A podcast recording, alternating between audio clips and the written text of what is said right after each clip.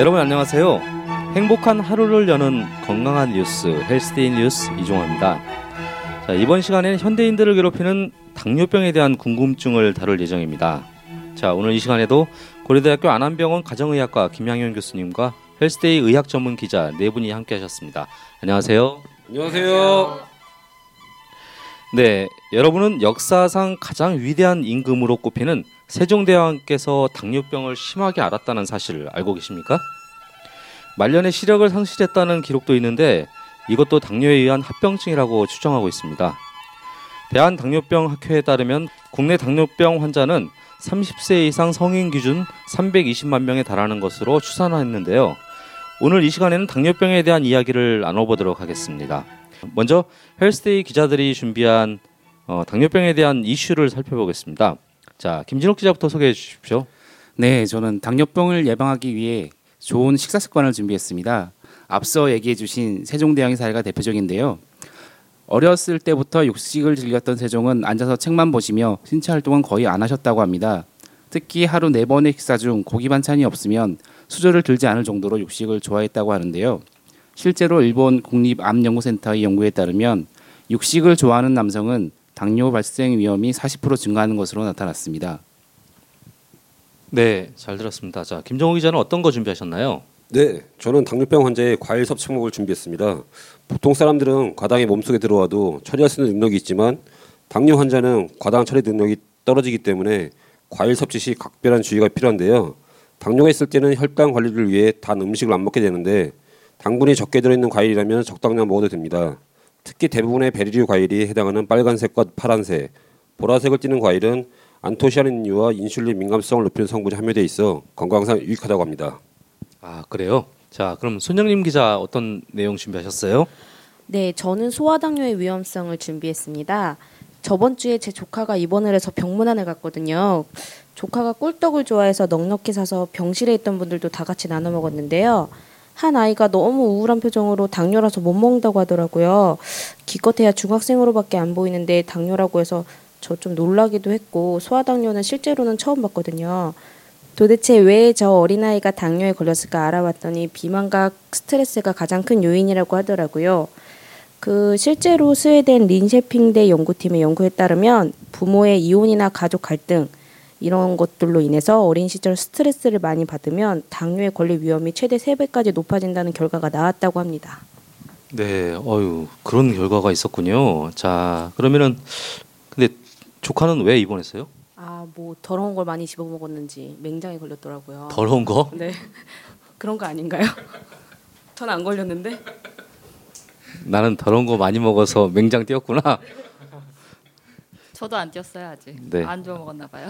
안 기자, 그냥 질문부터 하세요. 궁금한 거부터 얘기해 주세요. 네, 저는 이제 소아 당뇨에 이어서 이게 당뇨 환자들의 운동법에 대해서 준비해 봤는데요. 당뇨 환자는 만보 걷기와 같이 일상 속에서 운동량을 늘리는 게 가장 중요하다고 합니다. 우선 지방은 혈, 혈당을 올리는 반면 근육은 혈당을 내리는 역할을 하기 때문에 더욱 적당한 운- 그, 적당하게 그, 근육량을 늘리는 게 중요하다고 하는데요. 특히 허벅지 운동을 많이 하면 상당히 좋다고 합니다. 의자에 앉아 무릎을 폈다 내렸다 하는 운동을 좌우 20번씩 하루에 4번씩만 해주면 큰 효과를 기대할 수 있다고 합니다. 네, 잘 들었습니다. 자, 교수님 생각을 안 들어볼 수 없는데요. 교수님, 예, 당뇨병은 도대체 어떤 질병이고 환자들에게 도움이 될 만한 최신 이슈 같은 게 좀 있을까요? 그 앞서 말씀드렸던 것처럼 아마 당뇨병은 혈중 이제 혈당이 높아지는 것으로 저희가 진단을 하게 되고 예전에는 요중에 당이 이제 배출이 되면서 독특한 향이라든지 또는 이런 그 벌레가 모이는 것으로 진단을 하기도 했습니다. 그 보통 이제 인슐린에 의해서 혈당이 떨어지게 되는데 인슐린 저항성이 생긴다든지 또 아까 말씀하셨던 것처럼 소아당뇨 같은 경우는 또한 이제 인슐린 자체가 분비가 되지 않으면서 생기는 경우도 있습니다. 뭐 최근 당뇨병에 대한 연구들은 뭐 여러 가지 약물들에 대한 내용들이 많은데 뭐 고지혈증 약물이 뭐 당뇨 발생 영향을 준다는 거라든지 또는 또 요즘엔 소변으로 오히려 당을 배출을 시켜서 이런 그 당뇨를 조절하는 약도 개발이 되는 등 최근에 이런 그 약물과 관련된 이슈들이 많이 있습니다. 네, 저는 처음 듣는 얘기였습니다. 어, 그러니까 예전에 그런 얘기는 들었거든요. 소변 자기 소변을 자기가 맛보면은 어, 당뇨를 그러니까 짐작할 수 있다. 뭐 이런 얘기는 들은 적이 있는 것 같은데 어, 벌레가 꼬인다는 거는 처음 들어봤어요. 아마 그냥 예전에 그렇게 사람들이 좀 말을 좀 불렸던 것 같기도 하고요. 실제로 많이 나올 경우는 네. 정말 많은 양이 나올 수도 있기 때문에 그렇게 불렸던 것 같습니다. 네. 자 오늘 새로운 사실을 또 알았습니다. 자 그러면은 어, 우리 헬스데이 뉴스 기자들이 정리한 질문들 한번 들어볼게요. 자 김진욱 기자부터 얘기해 주세요. 네, 제가 준비한 질문은 앞서 말씀드린 당뇨 환자의 식사법에 대한 내용인데요. 육식을 즐겨 먹는 남성은 당뇨 위험이 크지만 비슷하게 먹는 여성은 남성보다 위험이 작다고 하더라고요. 육식 위주의 식습관에 있어서 당뇨 발생에 남녀 차이가 발생하는 이유는 무엇인가요? 또 세종께서는 하루에 한 동이 이상의 물을 마셨다고 하는데요. 지나치게 물을 많이 마시는 것과 당뇨와의 관계도 궁금합니다. 어, 아마 이 연구를 이전에 한번 본 적이 있는데 이 연구는 아마 그 고기에 포함되어 있는 여러 가지 물질 중에 그 중에 철분이 영향을 이런 당뇨 발생에 줄 수 있다라고 지금 가설을 세운 것 같고요. 특히 철분 같은 경우는 남성에서는 이제 부족한 경우가 드물지만 여성의 경우는 뭐 생리라든지 이런 빈혈이 많이 나타나게 되고 이런 결과 때문에 이 철분이 넘치는 경우가 좀 드물어서 남성에 비해서는 당뇨 발생이 좀 적었던 것 같습니다. 하지만 이제 육식 위주의 식사를 좀 오랫동안 장기간 또 많이 하게 되면 여러 가지 콜레스테롤이라든지 이런 성분들이 증가하면서 몸의 염증 반응이 증가하게 되고 또 이 고기라든지 지방을 같이 섭취하게 되면서 칼로리가 높아지기 쉽기 때문에 또 특히 이제 남성 같은 경우는 또 단순히 고기만 먹지 않고 술도 함께 먹을 경우가 많, 많기 때문에 이런 경우에는 당뇨 위험성이 커지게 됩니다. 또 방금 말씀하셨던 것처럼 뭐 그 세종대왕께서 아마 물을 많이 드셨다고 하는데 우리가 보통 당뇨에 대한 그 증상 세 가지가 많다라고 해서 삼다라고 불리기도 하는데요. 뭐 구갈 또는 다음 또는 단뇨 이 세 가지가 있을 때그 당뇨가 좀 심할 때 나타나는 증상이라고 합니다. 아마 그런 증상이 아니셨을지 그 생각을 할 수 있을 것 같습니다. 음, 네. 그 세종대왕 얘기는 그 좀 병이 이제 당뇨뿐만 아니고 다른 질병들 척추 관련된 질환이라든지 이런 얘기도 굉장히 많잖아요. 근데 보면은 그 제가 이제 뭐 정확히 문헌을 읽어본 건 아닌데 그 KBS에서 하는 그 그날이라는 프로가 있어요. 그 이제 그 역사 다큐 프로인데 굉장히 유익한데 그 프로에서 세종에 대한 이야기를 좀 다뤘었는데 보니까 당뇨로 인한 온갖 성인병은 다 걸렸던 것 같더라고요. 잘 들었습니다. 저 어, 김정우 기자 뭐 질문 준비하신 거 얘기 좀 해주세요. 네, 제가 궁금한 것은 당뇨 환자의 과일 섭취 방법과 이어지는데요. 당뇨 환자가 조심해야 하는 과일을 꼽자 모든 과일이라고 답하시는 의사, 의사분들이 많으시더라고요.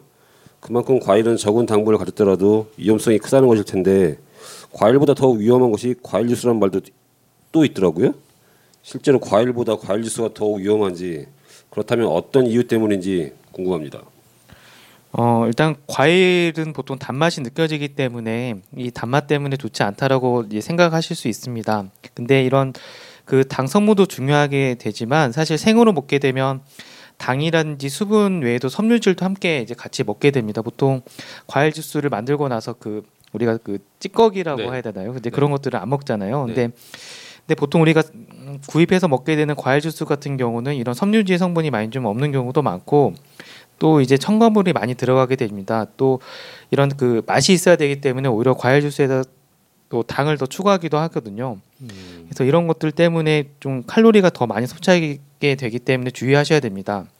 보통 뭐 칼로리로만 따져 보면 뭐 사과 한 개가 한 100에서 150 칼로리, 뭐 귤이 50 칼로리 정도 되기 때문에 또 당도 문제고 또 많이 먹게 되면 이런 칼로리 과다로 체중 증가가 될 수 있기 때문에 이런 체중 증가가 다시 당뇨를 악화시키는 요인이 될 수가 있습니다. 그래서 만약에 그 과일을 드시더라도 당 지수가 낮은 과일을 섭취하는 것이 좋고 또 양을 보통 일반인보다는 좀 적게 드시는 게 도움이 될 것 같습니다. 음, 이거 뭐 당뇨 문제가 아니고 사실은 요즘에 그 과일 주스 그 짜 먹는 그 과일 주스 있잖아요. 집에서 이렇게 짜주는 어 휴롬 휴롬 해야 되나요? 아니요 휴롬.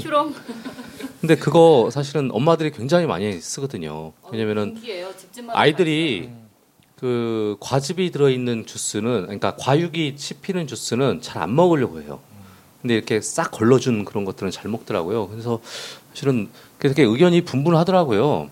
이게 몸에 좋다 안 좋다 이런 것들이 그리고 아까 이제 김정우 기자 얘기했듯이 당뇨라든지 이제 성인병이 있는 사람들한테는 이런 과일 주스가 특히 이 그 과육이 씹히지 않는 주스는 정말 안 좋다라는 얘기를 하던데 뭐 그런 건 아, 마 이게 그 씹는 과정에서 이런 침도 분비도 되고 또 이제 이 섬유질하고 같이 먹게 되면 당 흡수가 아무래도 늦어지게 되거든요. 근데 아, 과일 주스 형태는 직접 당을 이제 뭐 과당이라는 걸 흡수를 하게 되기 때문에 조금 더 이런 과육과 먹는 것보다는 더 빨리 흡수가 될 수 있습니다. 네. 예, 혈당을 좀 빨리 올릴 수 있기 때문에 이런 점에서는 음, 생 과일을 먹는 게 좀 낫지 않을까 싶은 생각이 듭니다. 그러면 아이들한테는 어떤 게 더 나아요? 아이들한테도 씹는 게 훨씬 나은가요? 음, 뭐 글쎄 제 생각에는 뭐 연구가 어떻게 진행이 된 게 있는지는 모르겠어요. 근데 네. 뭐 만약에 이 어렸을 때 먹는 식습관이 좀 나중에도 영향이 될수 있기 때문에 그런 면에서는 그 좀 직접 생으로 된 과일을 먹는 연습을 하는 게 나중을 위해서는 더 좋을 것 같습니다. 그게 더 포만감도 있을 수 있고요. 네, 감사합니다. 자, 그리고 이제 이번에는 손영림 기자가 준비한 질문 한번 들어볼까요? 네, 저는 소아당뇨에 관한 궁금증인데요. 그 얼마 전 당뇨 망막 병증을 취재했는데 당뇨를 5년 이상 앓은 환자라면은 누구나 조심해야 된다고 했- 하더라고요. 근데 이게 실명까지 갈 정도로 좀 위험한 병으로 알고 있는데 이게 소아 때부터 당뇨를 앓은 경우 더욱 위험이 큰가 여쭤봤더니 정말 그렇다고 하더라고요. 사실 당뇨 망막 병증도 그렇고 당뇨족도 있고 당뇨를 오래 앓을수록 위험성이 커진다는데 뭔가 좋은 예방책이 없을까요? 그 뭐 우리 가족이 소아 당뇨라면 너무 안타까울 것 같거든요.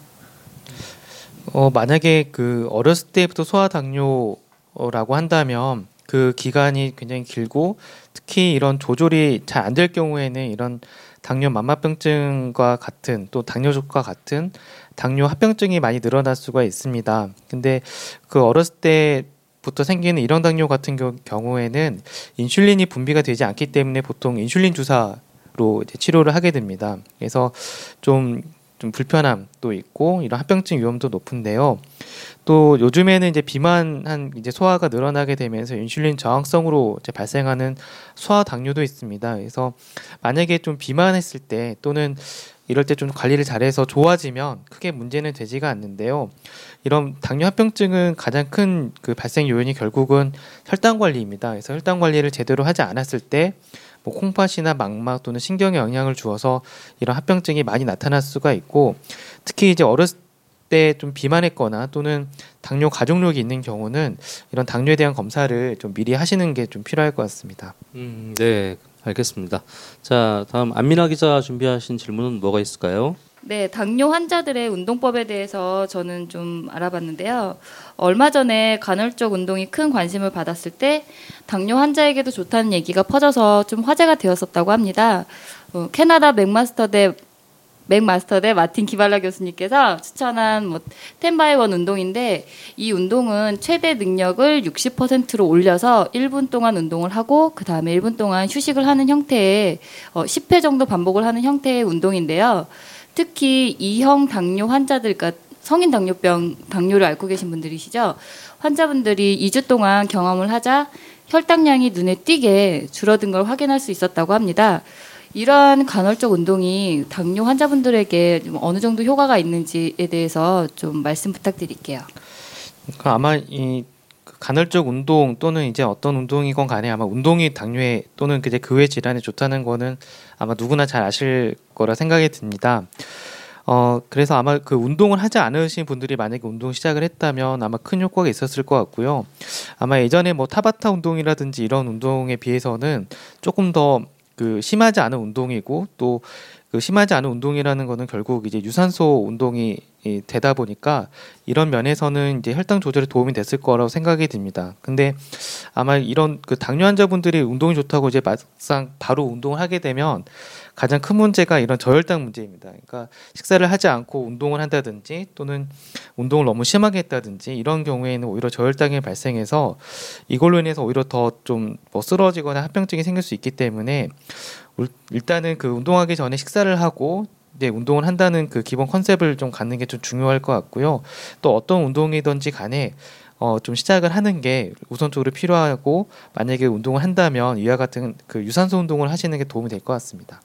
교수님 아까 얘기해 주신 것 중에 타바타 운동 예전에는 그런 운동을 했다고 하셨죠? 아, 그 타바타 운동은 보통 이제 비만 환자들에서 많이 하는 거고요. 네. 이런 뭐 당뇨 환자 중에 만약에 뭐 비만이 심하다고 한다면 할 수 있겠지만 근데 이 너무 심하게 운동을 하다 보니까 이 오히려 관절에 좀 문제가 될 수 있고 또 오랫동안 하지 못하는 단점이 있거든요. 그래서 제 생각에는 뭐 어떤 짧은 시간에 정말 여유가 없다면 해볼 수도 있겠지만 그렇지 않다면은 좀 오랜 시간 동안에 좀 예, 유산소 운동을 하는 게 더 좋을 것 같습니다.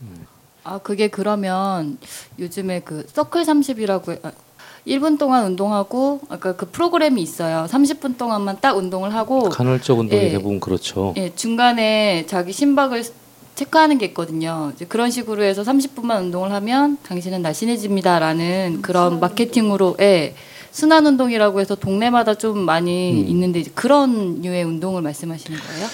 네, 이제 그 아마 그때 제가 언뜻 듣기로는 거의 그 본인이 보통 운동에서 심박 동수가 올라가는데 거의 거의 최대 심박 동수까지 올려서 그거를 한 몇 분 동안 반복하고 또 쉬고 이거를 뭐몇회 반복하는 걸로 돼 있는데 어 그 사실은 이제 시간이 없고 또 단기간 효과를 볼 수 있다는 것 때문에 많이 그 하긴 하는데 오히려 이제 운동을 처음에 안 하시던 분들이 그걸 했을 때 그러니까 운동을 하시던 분들도 그걸 하면 굉장히 힘들어 하시거든요. 근데 그런 류의 운동이 사실은 가장 중요한 문제는 운동의 습관이 돼야 되는데 그런 경우 습관이 아니고 정말 간헐적으로 끝날 수도 있습니다. 그래서 네. 장기간으로 유지하지 않으면 이런 효과들은 또 사라질 수 있어서 제 생각에는 어 그냥 일반적인 걷기 운동부터 열심히 하시는 게 제일 음. 도움이 될 것 같습니다. 제가 그 이제 한강에서 자전거를 가끔 타는데 그 꼬박꼬박 나오시는 어르신들이 있어요. 이제 60, 70대 어르신들 중에 근데 그분들 중에서 당뇨를 가지고 계신 분들이 꽤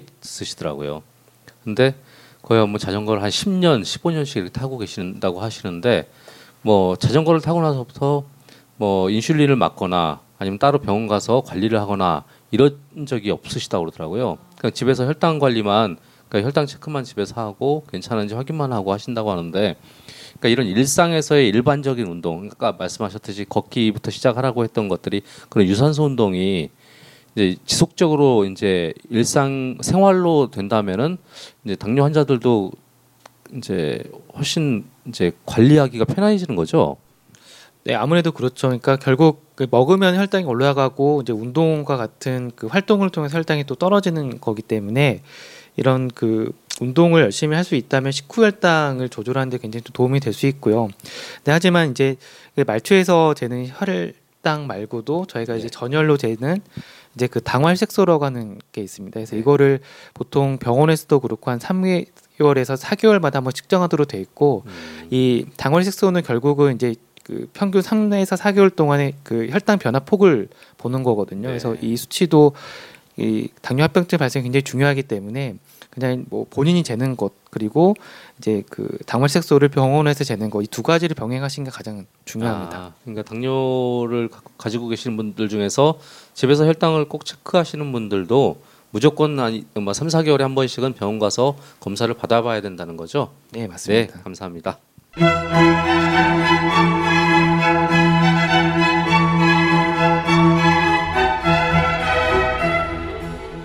자, 이번엔 김양현의 기다 아니다 코너입니다. 기다 아니다는 알쏭달쏭한 건강 상식을 기다 아니다로 알기 쉽게 정리해 주는 것인데요. 자, 그럼 시작해 볼까요? 당뇨병이 있으면 육류 섭취를 가급적 금해야 한다. 기다 아니다. 예, 기다. 하지만 그 노인의 경우에는 육류가 부족해도 건강상 문제가 될 수 있기 때문에 일단 필요한 최소량을 섭취하는 게 중요할 것 같습니다. 필요한 최소량이 얼마큼이에요? 보통 그 대부분 이제 많이 보시는 게 손바닥 한 너비 정도 혹은 아. 그 절반 정도거든요. 고깃집 가면은 1인분 시키면은 손바닥만 한 거보다 조금 작은 거 나오잖아요. 네, 한 그 정도라고 보시면 아, 될것 같아요. 이게 어, 뭐 어느 정도 먹으면 되나요? 뭐 한 달에 한 번, 일주일에 한 번? 원래는 그 사실 정해져 있는 거는 이제 뭐 월, 그러니까 매일 정도 그 정도 드시면 좋긴 한데 매일이요? 근데 우리나라 어, 좋은데요? 우리, 보다 많이 먹는데? 근데 그게 뭐 사실 대부분 이런 그 살코기로 드시는 게 좋은데 그렇지 못한 경우가 많아서 아, 그냥 뭐 보통은 뭐 계란 흰자라든지 아니면 닭가슴살 뭐 먹으면 좋다라고 합니다. 근데 저 같은 경우는 어 좀 노인분들은 단백질 양을 좀 계속 유지시키는 게 좀 중요할 것 같습니다. 그래서 뭐 두부라든지 이런 뭐 우유나 치즈 같은 것들을 좀 곁들이면 좀 좋을 것 네. 같습니다. 어쨌든간 육류 섭취는 어, 좀 피하는 것이 좋다. 네. 맞죠? 네. 자, 당뇨 환자는 과일을 절대 먹어서는 안 되고 부득이하게 먹는다면은 식전에 먹어야 한다. 기단이다. 예, 아닙니다. 그러니까 그 과일을 먹더라도 이제 당 지수라든지 과일량을 고려해서 드셔야 되고 또 이제 식전에 먹는 게 꼭 도움이 되지는 않습니다. 네. 소아당뇨는 완치가 없고 평생 관리해야 되는 병이다. 기단이다. 네, 세모인데요. 만약에 이제 제 1형 당뇨 같은 경우는 인슐린 자체가 부족하기 때문에 이제 평생 좀 맞아야 되겠지만 만약에 2형 당뇨라고 한다면 혹시라도 이제 체중 관리라든지 생활 습관 관리를 하면 드물지만 좋아질 수는 있습니다. 네. 자, 당뇨 환자가 저혈당이 올 때 사이다와 설탕이 도움이 된다. 기단이다. 예, 기다. 그러니까 저혈당은 이제 어지러움이나 낙상으로 이어질 수 있기 때문에 보충을 하는 게 도움이 됩니다. 어, 그 저희 되게 피곤하고 막 그럴 때 단 거 먹고 싶어지잖아요.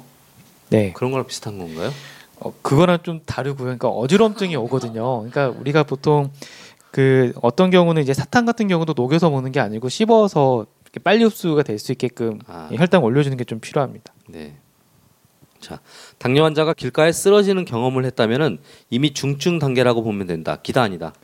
어, 아닙니다. 왜 그러냐면 쓰러지는 경우가 꼭 저혈당뿐만 아니고 다른 현운이나 빈혈로도 올 수 있기 때문에 이것만 가지고 중증 단계 보기는 어려울 것 같습니다. 아, 네.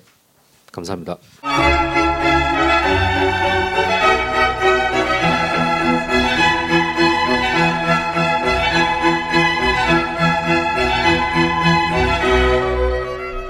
자, 이번 시간은 마지막으로 청취자들의 상담을 소개해 드리는 시간인데요.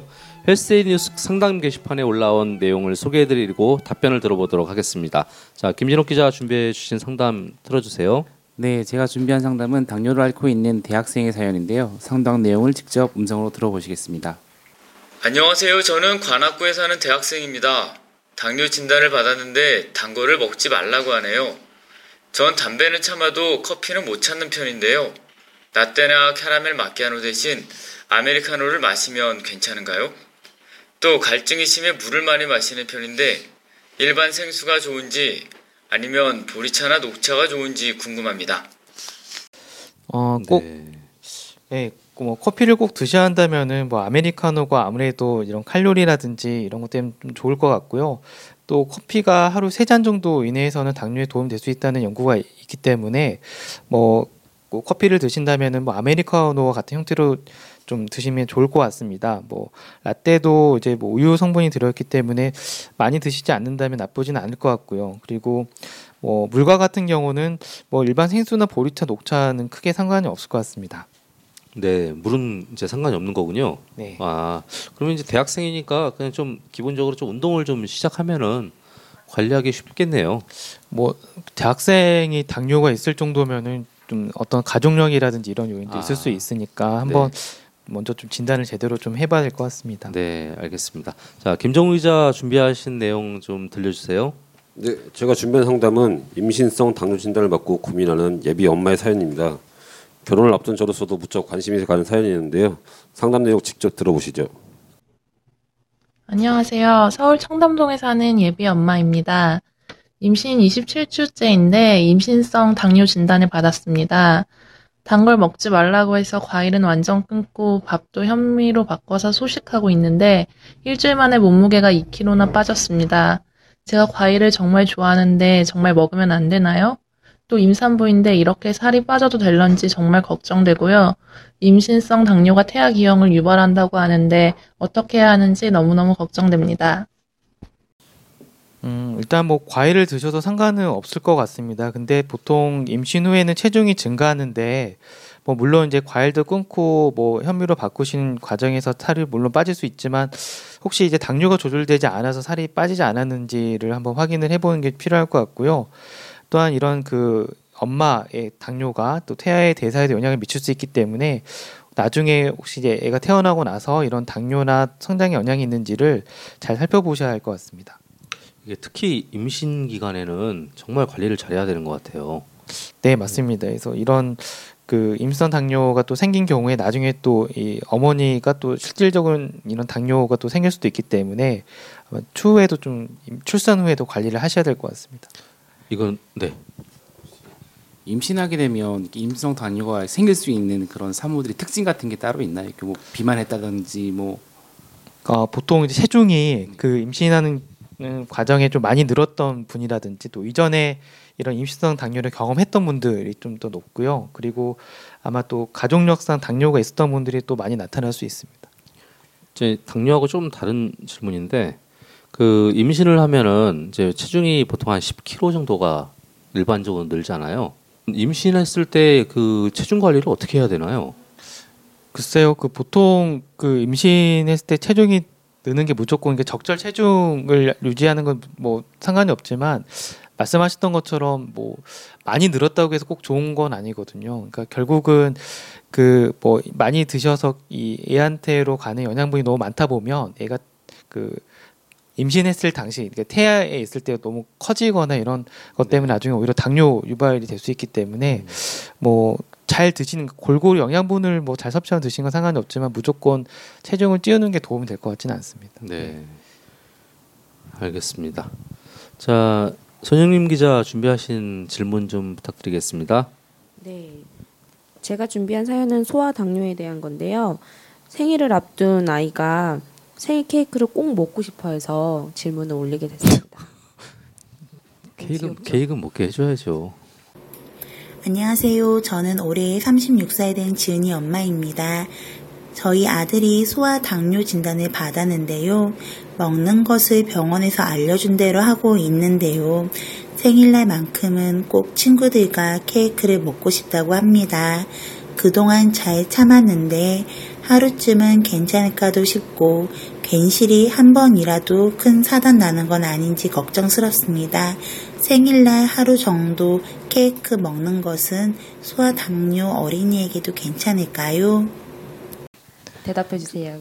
어 뭐 평소에 당이 잘 조절이 되셨다고 하고 또 생활 규칙 뭐 당에 대한 생활 규칙 잘 지켰다고 한다면 뭐 생일이니까 한 번 정도 먹는 거는 크게 문제는 없을 것 같습니다. 이제 다만 이 양을 조절해서 먹고 또 그리고 나서는 운동할 수 있도록 또 이렇게 격려해 주는 게 좀 필요합니다. 그래서 또 운동하고 나서 또 칭찬을 해줘서 이런 그 생활 습관이 몸에 배수 있도록 하는 게 굉장히 중요할 것 같습니다. 엄청 먹는 거 아니에요? 케이크를? 고삐 풀리면은 안 그러니까 되는 거죠. 한번 허락하면은 두 번 허락하게 되고 아, 그래. 아, 이참에 못 먹게 하는 게 낫겠네요. 근데 거의 보니까 생일만 지금 처음인 것 같아가지고요. 아마 이 정도는 예 상으로서 줘도 될 것 같습니다. 그래도 다행이네요. 네. 자, 그럼 안민아 기자 준비하신 상담 내용 들려주세요. 네, 저는 이제 식전과 식후 운동에 대한 효과에, 효과에 대해서 좀 질문을 받아봤는데요. 어, 상담 내용 들려드릴게요. 안녕하세요. 저는 부산에 사는 미정이 엄마입니다. 이제 예순인데요. 사실 제가 골다공증 약을 10년 넘게 어, 먹. 이게 아닌데 잠시만요. 예순? 예순이 어, 다시 다시 갈게요.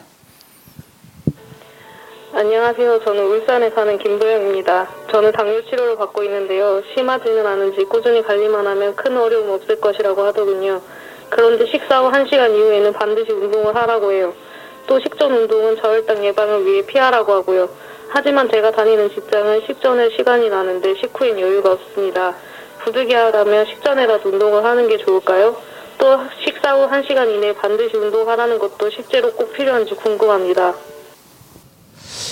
어, 그 제 생각에는 이게 식후 운동을 꼭 할 필요는 없을 것 같습니다. 만약 시간이 없는 경우는 그 식전에 운동을 좀 하는 게 좀 필요할 것 같은데요. 근데 그 식전에 보통 운동을 피하라고 하는 거는 이제 저혈당 때문이고 또 어지럽거나 또 몸에 무리가 되지 않을 정도의 운동이라면 식전하는 건 크게 문제는 없습니다. 그리고 뭐 식후 운동을 하면 좋지만 이제 시간이 없을 경우는 뭐 계단 오르내리기라든지 또는 건물이나 동네 한 바퀴 정도 또는 가벼운 운동도 도움이 될 수 있기 때문에 너무 그 시간에 구애를 받지 마시고 일단 운동량을 늘리고 규칙적으로 하는 습관을 기르는 게 더 도움이 될 것 같고요. 또 평소에 또 다른 형태로 운동량을 늘릴 수 있는 방법을 좀 생각해 보시면 좋을 것 같습니다. 특히 뭐 핸드폰에 만복의 앱을 깔아서 만약에 목표 수치를 정해놓고 달성을 하게 되면 성취감도 있기 때문에 이런 것도 도움이 될 것 같습니다. 만복의 앱. 오늘 깔았어요. 아 그게 설치를 하면 자동으로 카운트가 되는 네. 거예요? 어 진짜로 이게 나는 이렇게 흔 이렇게 흔들어도 될 거라고 생각했는데 봐요. 흔들어도 안 돼요. 흔들면 안 돼. 걸어야지만 돼. 그거 내가 어떻게 알지? 정확히 내 그 보폭을 하나 둘 셋 이렇게 카운트 하잖아요. 똑같이 올라가더라고요. 네. 지금 설명 잘 들었습니다. 자, 혹시 뭐 당뇨에 대해서 더 궁금하신 거 있으신가요? 당뇨 같은 경우에 요즘 최근에 수술로 치료한다는 얘기가 있더라고요. 일부 외과에서 수술하신 경우도 있던데 보통 이렇게 약물로 이렇게 인슐린 치료하는 걸로 알고 있었는데 수술은 어떤 경우 이렇게 하게 되는 건가요?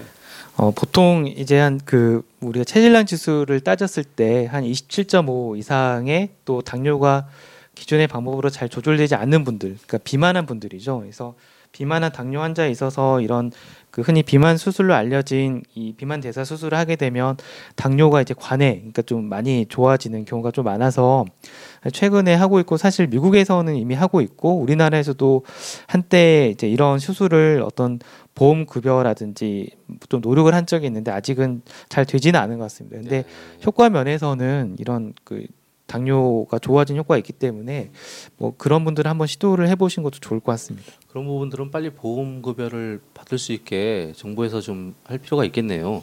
네. 네. 자, 자 김영일 교수님 설명 잘 들었고요. 저희가 준비한 시간은 오늘 여기까지였습니다. 자, 수고하셨습니다. 네, 수고하셨습니다.